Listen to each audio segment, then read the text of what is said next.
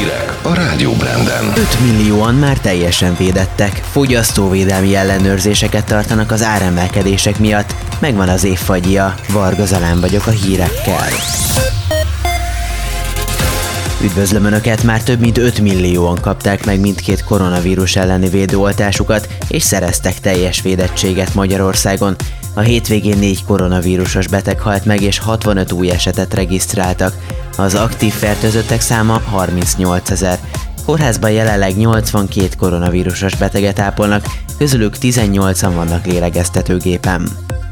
Szigorúbb ellenőrzésekre kell számítaniuk a határon a Magyarországról Szlovákiába utazóknak. A határátlépésnél a beoltottak karantén és tesztkötelezettség nélkül léphetnek az országba. Akik viszont nem kaptak még oltást, azokra kéthetes kötelező karantén vár, amely az ötödik napon negatív PCR-tesztel kiváltható, emellett több kisebb átkelőt le is zártak a szlovák-magyar határszakaszon. Fogyasztóvédelmi ellenőrzéseket indítanak az építőanyagkereskedőknél a drasztikus áremelkedések miatt. Az Innovációs és Technológiai Minisztérium közölte, nem engedhető meg, hogy a kereskedők a fogyasztók kárára éljenek vissza a tömeges kereslet adta lehetőségekkel.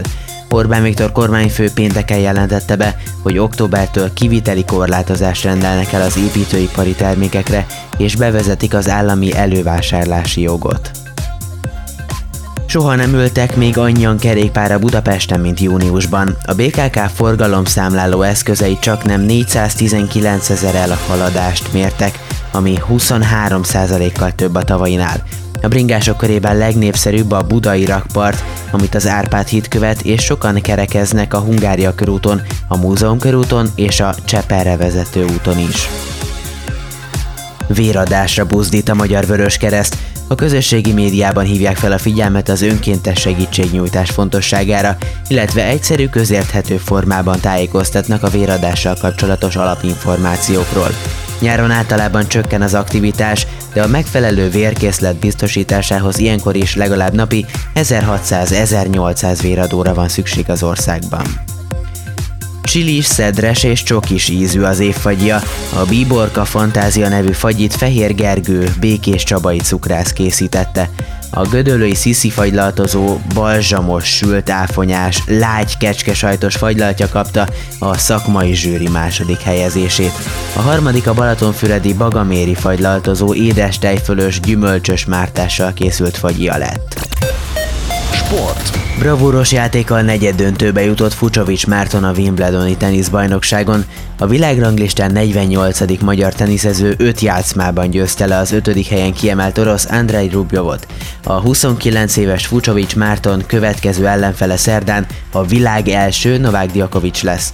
A magyar teniszező utoljára 14 éve jutott Grand Slam torna negyed döntőjébe, akkor Szávai Ágnes játszhatott a legjobb 8 között az amerikai nyílt bajnokságon. Időjárás. Újabb hőhullám érkezik a napokban, kedden országszerte szinte zavartalan napsütés várható, keleten lehet kevés felhő.